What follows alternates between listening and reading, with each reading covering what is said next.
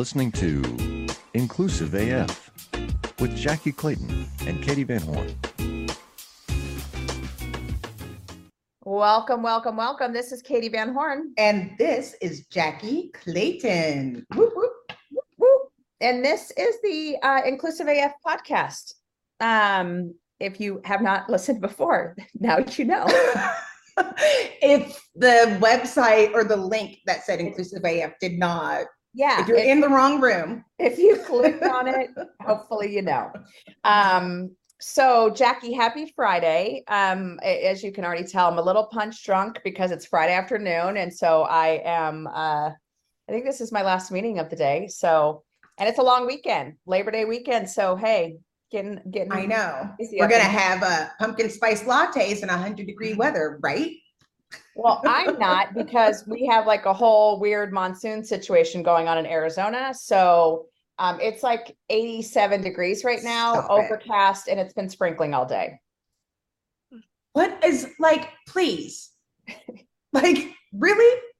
If we could all just say a short prayer and But, then uh, before we get started. Uh, But again, good reminder the whole global warming thing is a hoax. It's not real. no proof of that Yeah, at all. Nothing to see here, folks. Nothing That's right. um anyhow all right so we are very excited today we have uh, an amazing amazing guest and so uh roxy i'm going to turn it over to you to introduce yourself share a little bit about who you are and all that good stuff Oh, thank you. Thank you both for having me. I'm really excited to see where this conversation goes. Y'all are already starting it off with some energy. Um, so, a little bit about me. Um, like, part of the reason I'm here is because I just wrote two books um, How to Have Anti Racist Conversations and The Anti Racist Heart. And it's like an amazing feat for me to imagine that I have these two books. But in my other life, I'm a psychologist. I am a clinical psychologist, so I work with um, folks in San Francisco who are disenfranchised, don't have housing, and I help them apply for Social Security so that they can actually get the services they need. And then I also um, work as a nonviolent communication trainer, and I, I'll talk much more about that later on. And then, really important to me, I'm a mom. I have uh, now two living children. Um, my child is just went off to college, so I'm an empty nester.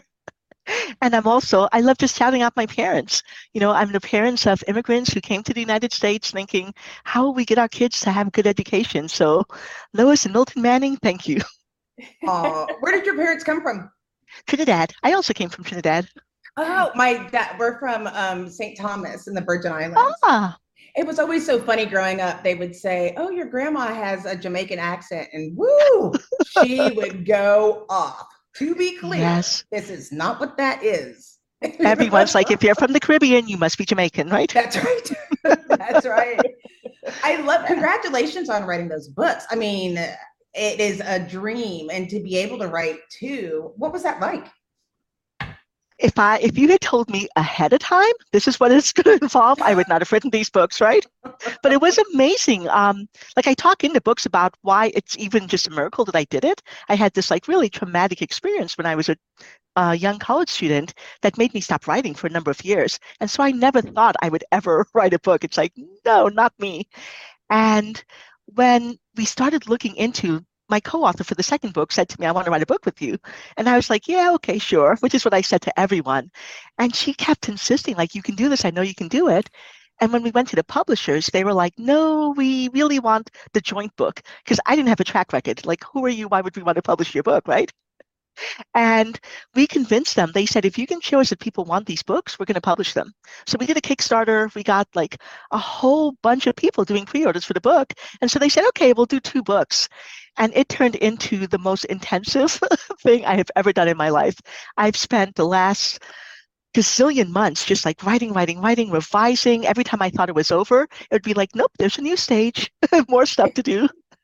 And I honestly did it because of my friends. Like I had this really great support network, and I wish everybody can like enlist the kind of support that I did because that made such a difference.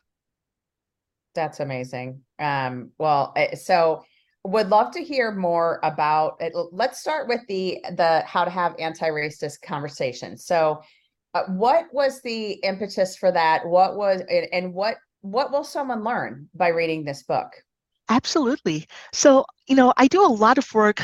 When I was in grad school, I started being really interested in basically DEI, right? I'm a black person, I'm a black immigrant, I'm a woman. I've got a whole bunch of different characteristics that um, check all of these diversity boxes, right? And people really struggle with how to have these conversations. Even people who are like, I want to be anti racist, I want to show up, I want to support, they freeze whenever somebody tells them, hey, I didn't like what you did, right? They just freeze and collapse. Or they'll say things trying to make it better and it just makes it worse. So that's like on the white side. But even on the global majority side, people like me, we also don't know how to have these conversations. Because either I'm thinking, I'm a little bit scared because if I try to have this conversation with you, I'm going to get smacked down.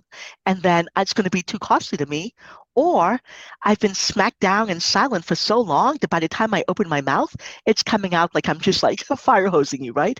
And then we're not having the conversations we want to have. And so I wanted to help people figure out how can I be authentic? And that's the most important part. You're learning how can I be authentic, real, say everything I need to say, but in a way that increases the chance that it's going to have the outcome that I want. And that's what you learn in the book, like how to approach having these conversations, how to what you can actually say in having them, and then even some background on understanding a little bit about white supremacy, understanding the model that I use um, that informs how I do these conversations. I love that. It's so important it, it because just I was gonna say it's so great that you're a psychologist too. Because I'm like, why when you say white supremacy, like it you see an instant physical or physiological response, mm-hmm. right? And it's like, whoa, like we we do need to talk about it. You can expect at least 80% is gonna have some kind of response. Mm-hmm. And you, you and you're like, but I have to do those of us who do DEIB work are like, no, we have to call it out with yeah. that in advance. And so is there anything else you think that like just just a word or phrase that is not triggering necessarily in a bad way, but think people are hesitant to bring up in the having these courage, courageous conversations? Oh, absolutely. I mean, even just telling somebody what you did was racist becomes a challenge, right? People, the minute you say that, people freeze and they're like, oh my God, you're calling me racist. You're saying I'm a bad person. And that's part of why it's so challenging to have these conversations because we don't recognize that this is what our human brains do. We all are like just kind of dumped into this world that has been racist, that was set up from like some really super racist foundations. And we can't help but learn some of these values, some of these beliefs. And if I can't acknowledge that even if I don't want to learn these things, I've started to learn them and they're going to show up, then how am I ever going to unlearn them? How am I ever going to challenge them?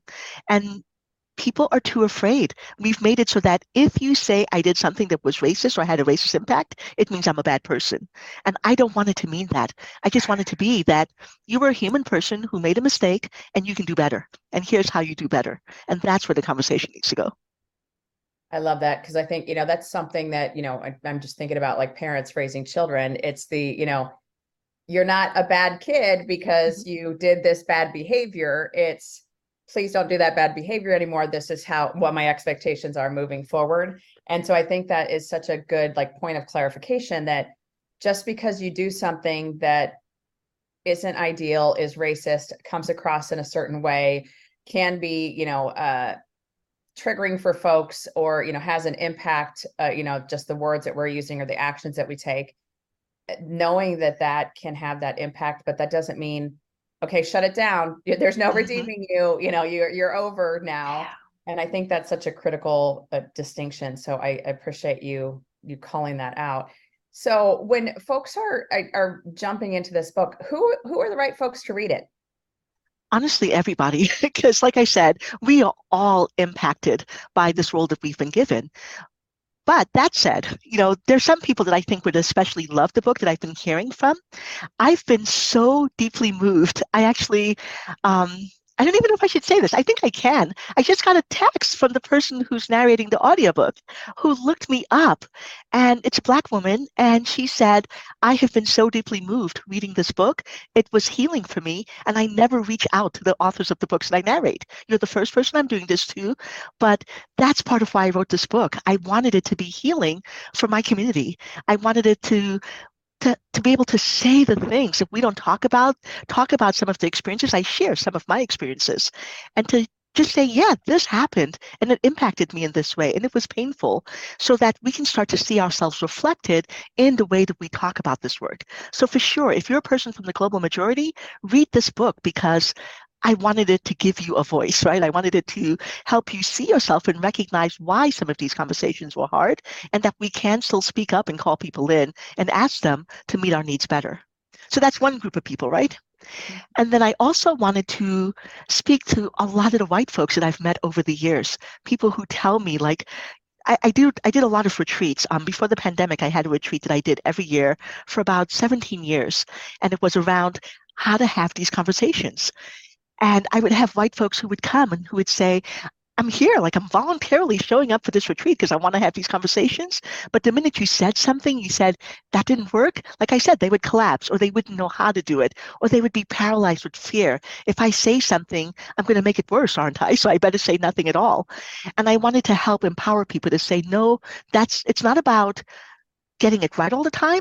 It's about staying engaged, staying in the dialogue, trying over and over and over again. And so that's also for you. If you're the kind of person who's saying, I want to do something, but I don't know how, read the book.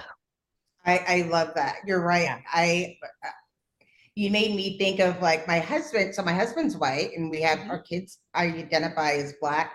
Um, and my husband said something one time, and my mouth just fell open. And my son, he was like, "White people, am I right?" Mm-hmm. And I was just like, I have no idea what to say right now. It was just mm-hmm. shocking to me. And it wasn't necessarily bad, but it's always a reminder of people that are trying to connect, maybe saying something that, you know, it's this stuff is not automatic. It's like mm-hmm. I'm learning, I'm going through these stages, or I'm trying to understand. Let me use what I have today to try to start you know, just like our mm-hmm. Spanish, we can start speaking. We're trying we're not quite there. Um, and but I do want to ask, like, this is real life, and it, it's getting to the point where it's like oh, you can be afraid to do something, and then you're also afraid of not doing anything. It is right. both of those things can be true. I was, I know, I'm going to say like the first step you know, as one of the first steps is getting a book like this. But what mm-hmm. else can people do? Like, I always think about people, especially like in rural communities or mm-hmm. small communities where they don't have a lot of diversity of, of people or thought. Like, if somebody's like sitting listening, um, how, how do you get started in trying to mm-hmm. learn the narrative? Well, you you actually said it already, right? First, get the books. Yeah. got, to, do that shout out. But then also, one of the benefits of living in the times we live in now is that every single thing is online. You can watch videos of me teaching. I'm sure if you all teaching, watch this podcast. You know, there's so many places where we can go to get the knowledge. So I always tell people, in fact, that if your first way to get information is to go up to a global majority person and say, Hey, I understood this. Could you explain this to me? Don't do that. You know, go do your research first, go to the internet first. Don't put all of the burden on us educating you when that information is out there. That's just another example of white supremacy culture in action. So if you are living in a place where you don't have access to this, take advantage of the richness in our world today and do a really deep dive on the internet. Um, the other thing I love to tell people is you got to practice. You know, we can have all of the learning, all of the consuming information, but you never know how it's going to land in you until you open your mouth and you try to say something. And even though it feels really awkward, you know, grab some of your friends together and think about a time when you've had impact, a time when you've said something and you realize it didn't work for the person, and say, could you role play with me how I could either make a repair? Could you role play with me what I can say to acknowledge that I did harm? So just practice with your friends so that you start to rewire those pathways in your brain and you have it available for you when it happens again. Do you love news about LinkedIn, Indeed, Google, and just about every other recruitment tech company out there? Hell yeah. I'm Chad. I'm Cheese. We're the Chad and Cheese Podcast. All the latest recruiting news and insights are on our show, dripping in snark and attitude. Subscribe today wherever you listen to your podcasts. We, we out. I love that. You know, I so I I'm actually just thinking like the this book would be so good also, I assume, for groups that, you know, Mm. teams that are working together and, you know, especially probably the handbook as well, that that is that companion handbook.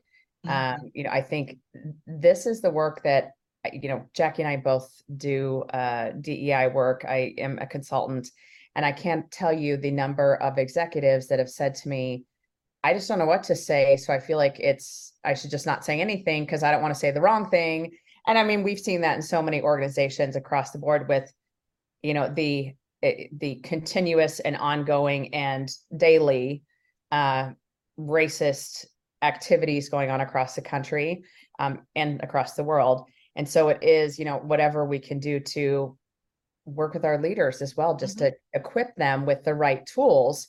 To your point, hey, do some role playing now. So when you're in Mhm. that moment, you know what are the things that you should say or how you should approach it. I love that. That that Mhm. is awesome. Can I add something? Because you know, you both said this piece around like I don't know what to say, and and therefore I'm not going to say anything. And one of the things I always stress when I work people is when you go quiet in those moments, you are taking care of yourself, right? You're saying my worry about looking silly or foolish or doing more harm is more important than letting that person who's impacted know that I've got their back, that I'm supporting them. And I would much rather you took on that risk, the vulnerability of maybe getting it wrong and show up and let me know that you're there for me. So take that risk, just show up and trust that if you get it wrong, well, there's another conversation you can have. You can repair that. But the most important message is by opening your mouth, you've let me know that I'm not alone. I love that.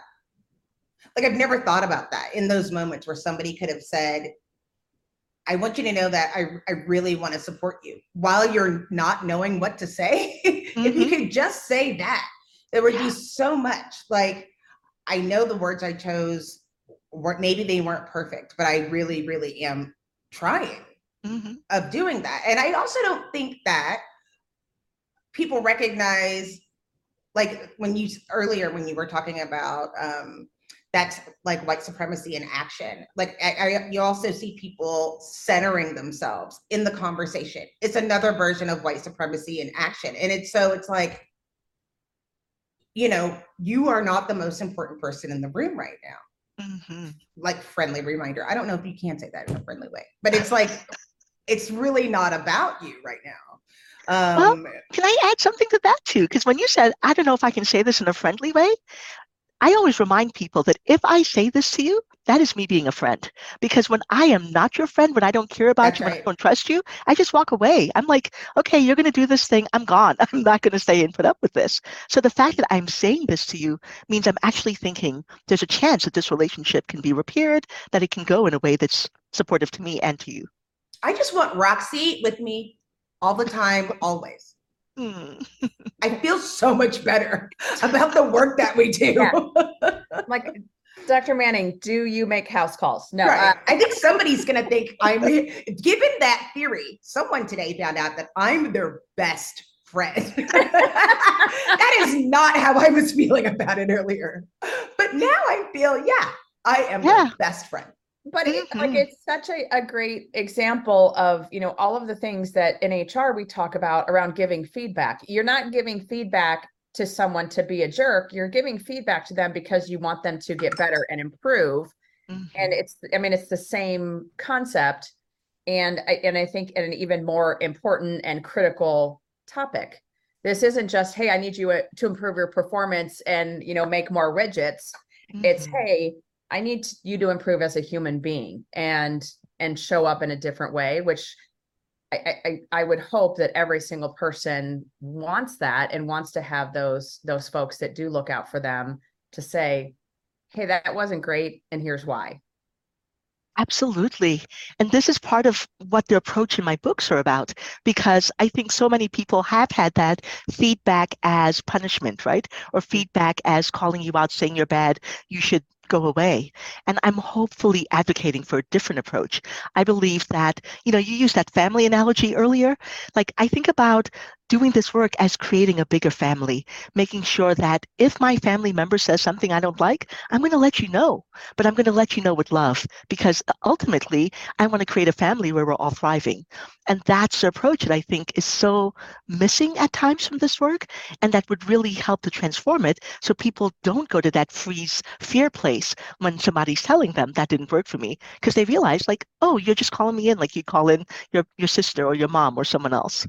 It's practice, like you said, like it is our natural instinct to go to that. That's like very core primal space of mm-hmm. having that reaction and, and not knowing what to do. And you really have to slow down. You're actually evolved by like having a conversation mm-hmm. shows that you have evolved as a human. This is not, which means there's a chance.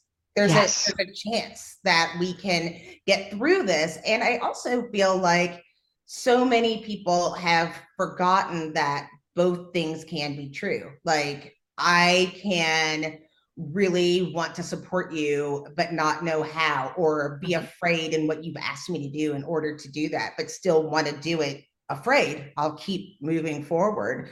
Um, or knowing when when when to step in where you can have these both beliefs and that's yes. something right now that is constantly having to remind people that you could you could hate your governor but mm-hmm. still be glad they reduced your taxes that's okay right we can all agree like there's mm-hmm. different pieces are um, you speaking in a specific governor? I don't know. I live in a place that rhymes with Exes. um, but I want to get to the San Francisco part because there are challenges in San Francisco right now. Like we know that um with like I mean, this is like completely the way my brain works. Like they were mm-hmm. looking at the different stores that were closing down, looking into downtown area and how those things are are going, and and people, houseless people looking for different things. And I know that you said that you work a lot in the San Francisco area, so I was wondering if we can kind of pivot in that direction about mm-hmm. what kind of works do you, work do you do specifically there in San mm-hmm. Francisco mm-hmm. or in the Bay Area? Sure. So one of the things that I actually love about the city of San Francisco is just how much support it gives to citizens. And I know that some folks in some kind some parts of the country think that's the reason we have the problems we have but essentially if you're in san francisco and you're receiving um, general assistance money so like welfare money like that the city also recognizes that you're probably not receiving this money because you're a deadbeat, you don't want to work, right? That there's something going on. So every single person who receives this money gets screened to find out if they have a physical disability or a mental disability. And if the screeners say, like, this person might, they get sent to my department. And then we have a whole team of um, caseworkers who will do a little bit more of an in depth interview. And if they believe there's either history or, or like more evidence, they get sent to meet with one of the psychologists or one of the medical doctors. And I think we have we had something like 11 psychologists and maybe six medical doctors who just work full time. And we meet with people, we evaluate them to see if they would qualify for Social Security. Um, our team can also help people get into housing if they're really stuck. Um, sometimes with Social Security, you know, Social Security will say, oh, you're unhoused, right? You don't have a house but we're going to send you an email or we're going to send you a message that tells you you have an appointment with this doctor where am I getting this message from, right? And so that I miss this appointment, I don't show up, and they say, oh, well, sorry, you missed your appointment, you don't qualify for Social Security. So my team will make sure that we receive all of those emails. We will go pick you up and take you to the doctor and make sure you get to the appointment.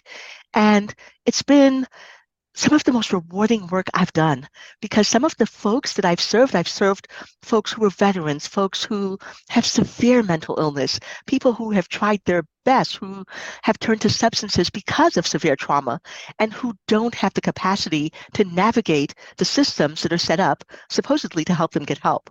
And our department makes sure that they get help, that they get, if they qualify for Social Security, they then have medical benefits, they have enough money to move into housing. It's just so amazing the work that I do. I love my job. I love that you love your job. Yeah, yeah. I can definitely hear that. I love that.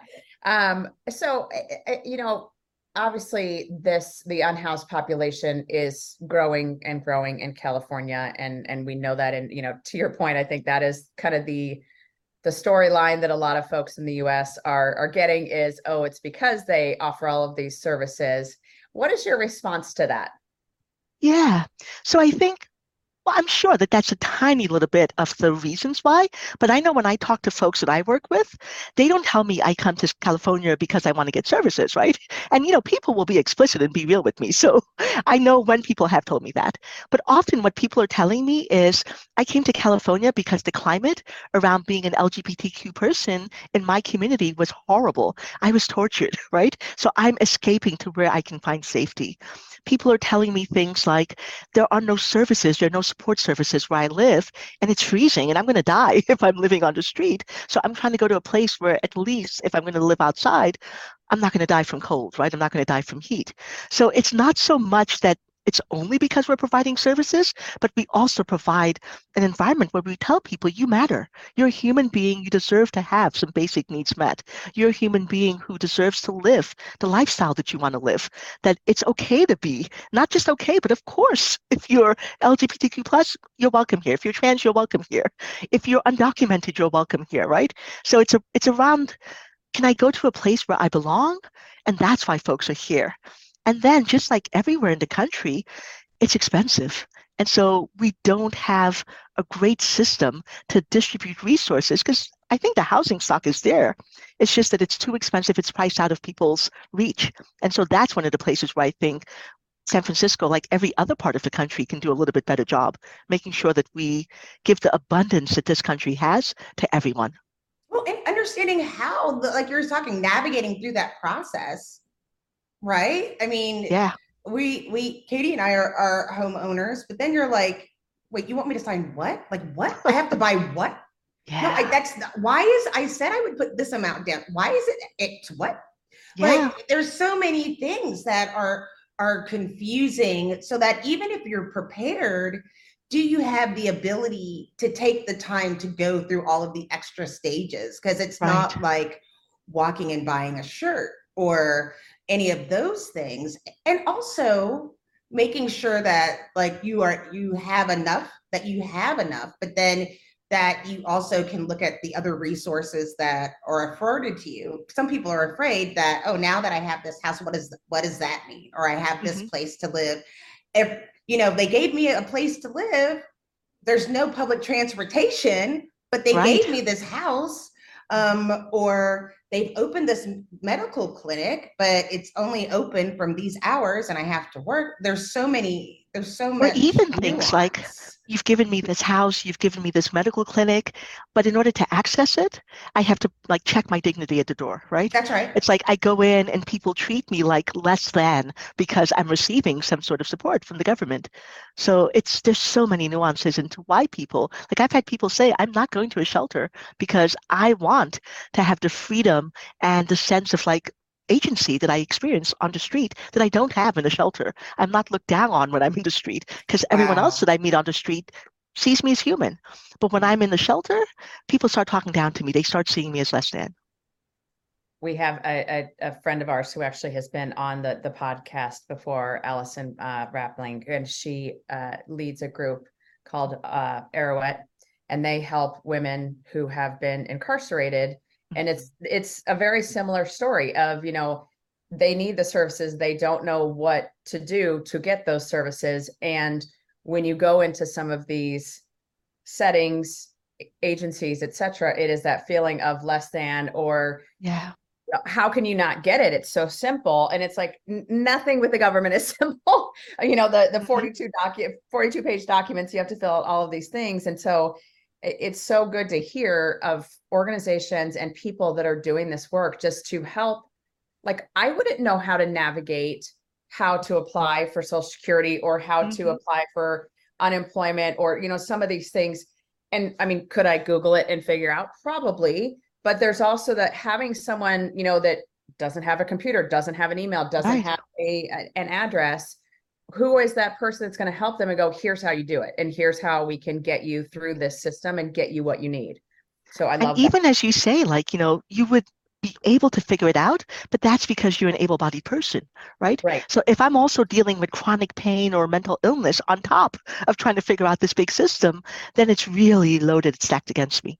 Or this, the, the, you know, there are, this is what's so frustrating about, it's part of what is frustrating, especially when you're talking about areas of, of like white supremacy. And you have these things that are passed down and you adopt this shame Mhm. from somewhere. Like this isn't supposed to happen Mhm. to me. This is supposed to happen to somebody else. Well, it did happen to me, but Right. how would how would how do I navigate through through this space? Or um, you know, when when you're in that predicament of trying to mask and hide all all of these things so that people don't know because of what we're saying, you may have all of these different assets, but you might have to go and ask for help you Mhm. know and there's also we have different generations different time periods of people that came from a lot and got to a place of nothing and didn't know that that's happening or different generational things that have not been passed on these aren't aren't necessarily lessons that have been passed on and so you can feel all alone um, Yeah. within the the way that the system is is is navigated And can I build on that? Because when I think about people losing things or people realizing I'm kind of at the bottom of the social hierarchy, and the amount of shame that people feel, because one of the messages, and it's a message that's also white supremacy in action, right? Is that if you don't have something, if you're not succeeding, it's because you are bad. and That's it's not about the system is set up so that you don't succeed, right? And so people are often ignoring the impact of the system and how it shapes our lives and how it constrains us. And it's so important that we are able to see that this is not just me. This is not only me. I am not here because I wasn't good enough. I'm here because I'm part of this really messed up system out there. Well, I'm glad you said that. I I've been we had a guest last week. Um, and so it started me thinking about systems thinking and you know diversity work about how we all so often teach it and we split it all apart instead of Mhm. looking at the full system. And uh, so I'm trying to look at new innovative solutions of attacking DEIB from, from a systemic piece Mhm. because you're breaking it apart so far that people don't even know what you're talking about. I mean, I, I talked a couple of podcasts ago when I was like, did y'all know when they're saying environmental sy- systems, they are talking about like me being black in Texas is that's the environment. No one told me that. I'm 50. I thought it was like, I don't know, the ozone layer.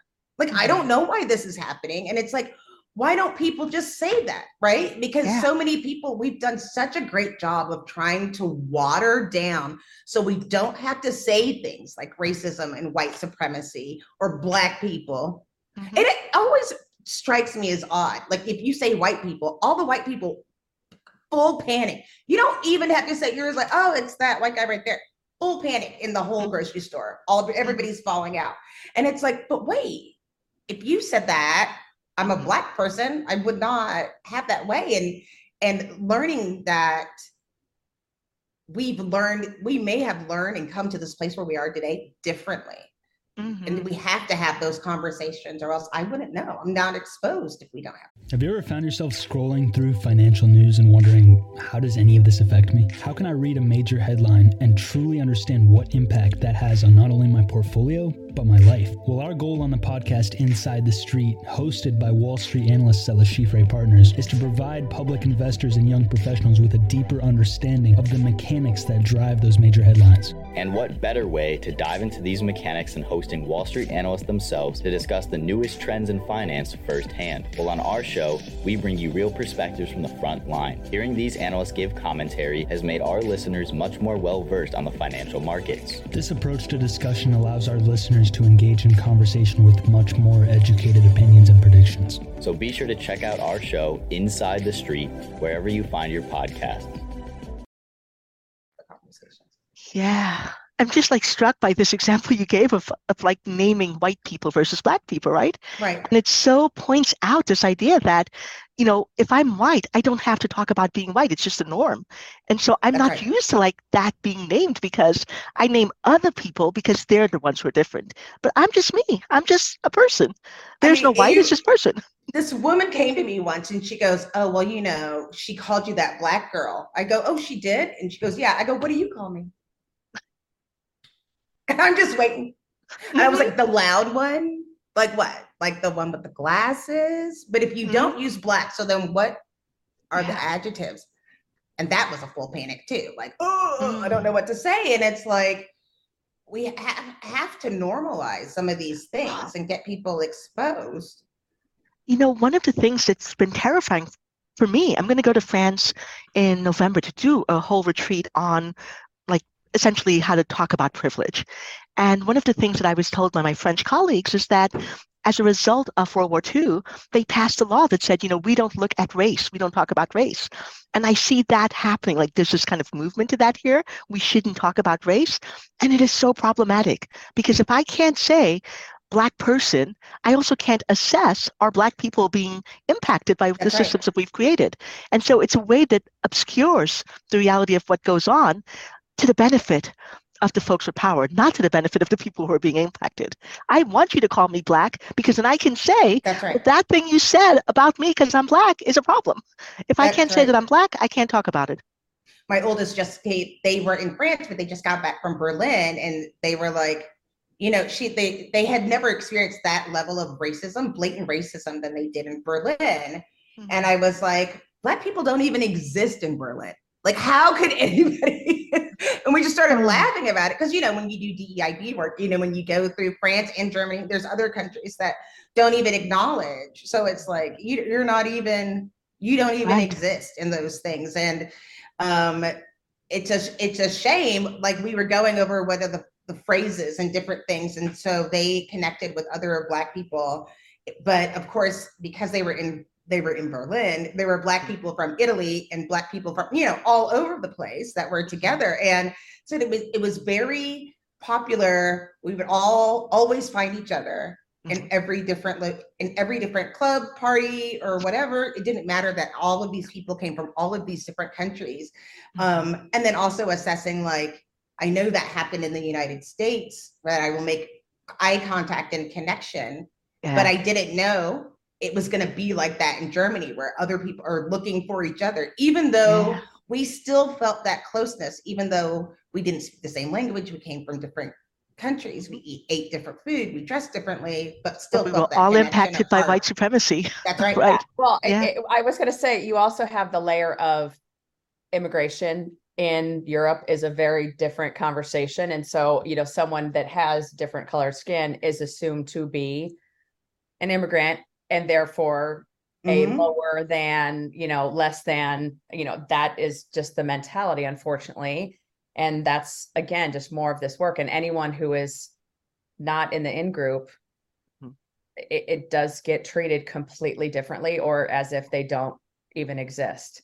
And i mean we don't need to pick on germany. We can say that about a lot of different you know european countries not that we have any any stones to throw over here in the us Yeah.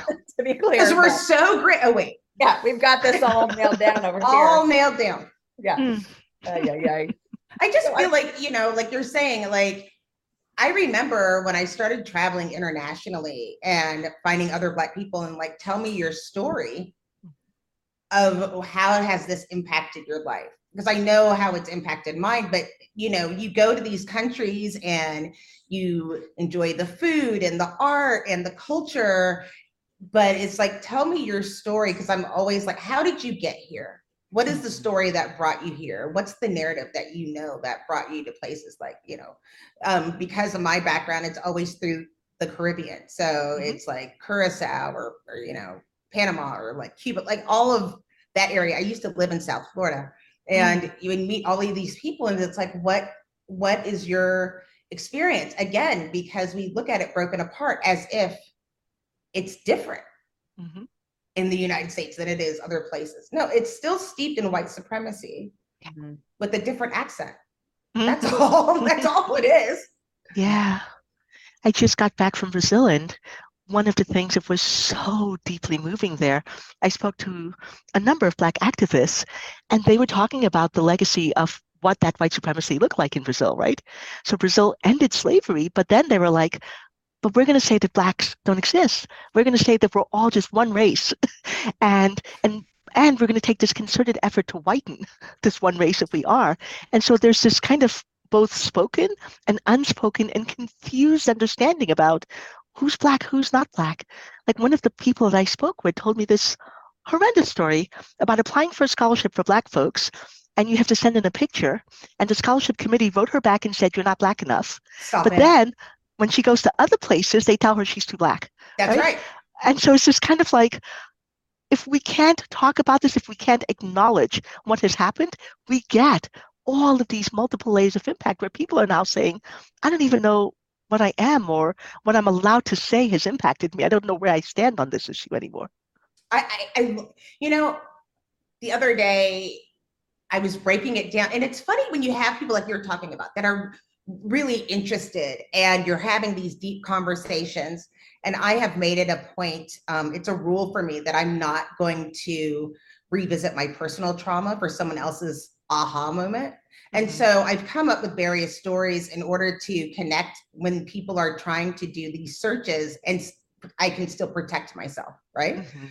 And one of the things that I was telling someone, I was like, well, we were talking about Brazil in particular um, and Portugal. And I was like, well, you know, as they had these explorers from all these different places, they didn't have a color outside of black. And I was like, but then when I talked to them about the color brown, I was like, do you know anything about the color brown? And they're like, no, it's, you can't make it with light. I was like, by the way, if you- you're white and you color yourself, what is that color? Oh, peach. I was like, would you call it light orange? I was like, do you know what brown is? Dark orange. And they're like, oh my God. I was like, yeah. Now what? It's just the spectrum, you know, Mhm. it's like a darker orange and lighter orange. And then it's like, wait, now all of this is starting to come together on how did we get here? Because some things I think we try to make more complex than they are need to be you Mhm. know how we got there it's not great like but don't let that the complexity scare you Mhm. because some things just aren't that serious once you start having the conversation Yeah. I think the bottom line for me is that we have to be able to have these conversations, right? We have to be able to name, like, this is what's happening. This is how I've been impacted. These are the systems that are impacting me. And to feel fearless about inviting other people to explore this with us. i think i want you to talk more about courageous conversations because i was having a narrative with a friend when i was saying to white people the courageous conversation is different than what it is to the black person. Like you might think it's courageous to ask about something about my whole being and i could think it's courageous. Just asking if you want to go to lunch might be a scary place for me. Oh, and you know, y'all do DEIB work in the workplace, and that is such a big awareness that people need to have, right? That when we talk about like workplace safety, that means such different things for different people. And I love this piece that recognizing that the harm that we experience as global majority folks over and over and over again when we try to step up and say, hey, would you like to go to lunch? Can I be included in this? Can I join this committee, etc.? And it's shut down or we're in some ways punished because of that. It's a different level of risk that we're taking all the time. And when you ask, you think it's being courageous to talk to me about race, what you're actually doing is saying to me, I want you to take the risk of talking about something without knowing where I stand on this or how I'm going to respond or when it's going to be too much for me. And so the courage is actually not on your end, it's on my end to take you up on that offer, in addition to all the other places where I need to like step up and risk and not know about my safety before I, I try something. I mean, that's how we got here, which is funny. Was like I always say, now we're at like 135 episodes. I don't know, something ridiculous of how many times we've done the podcast. Um, but there was a year of conversations that we didn't record before we started recording them with me and Katie. And I was like, and and the conversation went like, I have to ask you a question. She's like, okay. And I said, I literally said, why do white people? And she goes, wait, do you want me to speak on behalf of all white people? And I said, yes all of them. And she said, okay. You're not good at that, but sure, let's do it. You're like, Mhm. all right, I okay, I'll take a stab at it. Mm, I, so I I- want to I want to switch gears slightly because I want to Mhm. ask you a question. You've used the term Mhm. uh the you know global majority. So I I want to talk uh, you know about the people of the global majority and the the myth obviously the myth being that you know white is the global majority but I would love for you to just touch a little bit on mhm. the global majority. Yeah, I love it, love it, love it that you named that. And it's exactly what you said. Um, first, I'd like to shout out the term came from Rosemary Campbell Stephens, amazing thinker in the UK, and she was using it as part of decolonizing language. And so part of it was to intentionally push back against this idea that if I say white folks are the majority and everyone else is the minority, that needs to be true, right? But in fact, people of the global majority worldwide are 85% of the world population. And so calling us the minority is just furthering this narrative that we're somehow less than, not as important, not as numerous as we are.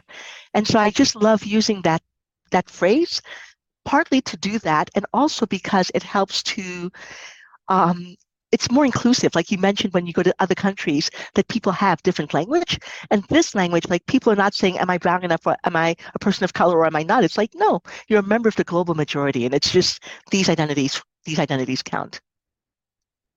I, and I, I think that's such a, a critical reminder to folks, especially folks doing this work. And I, you know, obviously we work with a lot of HR people and, you know, even, you know, the census, the US Census, at you know, how people are labeled, how people are able to share their, Mhm. their racial background. And I mean, I think we, we just added, you know, two or more races to a lot of the HR systems, you know, some of these different things. And to your point, you know, am I black enough? Am I white enough? Mhm. Well, how are you identifying today or, you know, at work or whatever it might be? And, you know, I think we've all met, you know, folks that you, you know, visually they might not look whatever race they are. Um, and so it is just a, an interesting concept. And I, I love that you're using this language because I think it's so important for folks to remember and and remember it for multiple reasons one is the power of that global majority and Mhm. what what can be done um if we really do harness that power and and use it in the right way so um i i want to skip to the the the handbook Mhm. so, you know, you talked a little bit about your book and, you know, that everyone should read it. I- On the the anti-racist heart, the self-compassion activism handbook, is that a group activity that you would recommend or, you know, that a group should read it together? Or what what do you recommend folks do? It's both. It can be both an individual activity or a group activity. So I wrote that book with my amazing co-author Sarah Peyton, and so it brings in like a lot of her brilliance around the neuroscience and understanding how our brains work. And part of the intention of that book was exactly what we've been talking about. That you know, my book gives you a lot of understanding about the concepts, how to have the conversations, and you will still open your mouth and go, oh, I don't know what to say in this moment, right? We still freeze. And so the handbook was meant to help people look at those places, like where are the places where you're having the blocks? Where are the places where you might have almost like these unspoken contracts with yourself not to intervene, not to show up, not to speak in these ways? And then also lots of practice in applying the concepts in the book. So it's a workbook. You can like, there are tons and tons and tons of journal activities and exercises. You can do them in a group. We're teaching a class right now, so we're helping people learn how to work with this in a group setting, or you can do it individually in journaling. I know some folks have started a book group where they're already looking at some of this. So either one works. Awesome. Yeah. I, so uh, Jackie knows this because I, I took her team through the racial healing handbook, uh, Mhm. which is, uh, you know, another, I, I think just a great starting point for a lot of folks that are coming to this conversation and, you know, also Mm. kind of regardless of where they are on their journey, it helps. But I love the handbooks where they can do some journaling on their own, but then have some great discussions about it as well. Absolutely. So I, I love those group activities. So uh, amazing. Um, so uh, Dr. Manning, we could talk to you, I think, for another like six or seven hours, but um, alas, uh, it's Friday afternoon, so we really On a holiday weekend. on a holiday weekend. so I, I would love for you to share with our listeners what are you know one or two things that you want to make sure that they heard in this episode and that they take with them from this episode. So absolutely. Major, major, major takeaway is take the risk. Take the risk and show up, open your mouth and speak, right? So that's the first piece I want folks to hear. And the second piece is you are not a bad person, but you can do better, right? So you just have to keep trying. This is a lifelong engagement, not a I'm going to open the book, get the knowledge, and then I'm going to be fixed. So just keep trying. I love that. I think if I had to pick something to say, it's kind of in the tone right now. It's like, yeah, that happened. That's what I want to say. People Yeah. need to realize, yeah, yeah, that happened. So let's keep let's keep going. You know, let's acknowledge what these things are and we can do something with it. Like you can't change what you don't acknowledge. And so many people try to not acknowledge you, you just will not get there. And it just that pit in your stomach just keeps growing and growing and growing. You have to acknowledge it and um, show yourself a little bit of grace. Absolutely. I love that. That would be another key takeaway. You know, if you don't acknowledge, nothing changes. I- yeah it, mine is very similar to jackie's and like it's the listening.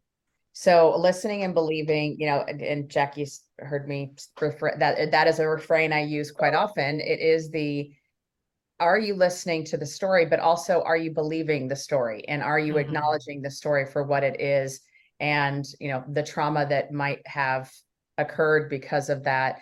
And and also again especially in the workplace it is a continuous ongoing trauma that is happening to folks that are in marginalized communities in you know these different uh racial groups that it is a it's never stopping. It just it it's constant. The minute you try to move past something something else occurs. So um i have already as we've been talking ordered both of your books uh Oh, thank you. on. So um, very excited to dig in on those. Uh, Dr. Manning, thank you so much for joining us. Um, I truly, truly appreciate you taking the time. Um, this is Katie Van Horn. And this is Jackie Clayton. Uh, Thank you both for having me. Of course. You're listening to Inclusive AF with Jackie Clayton and Katie Van Horn.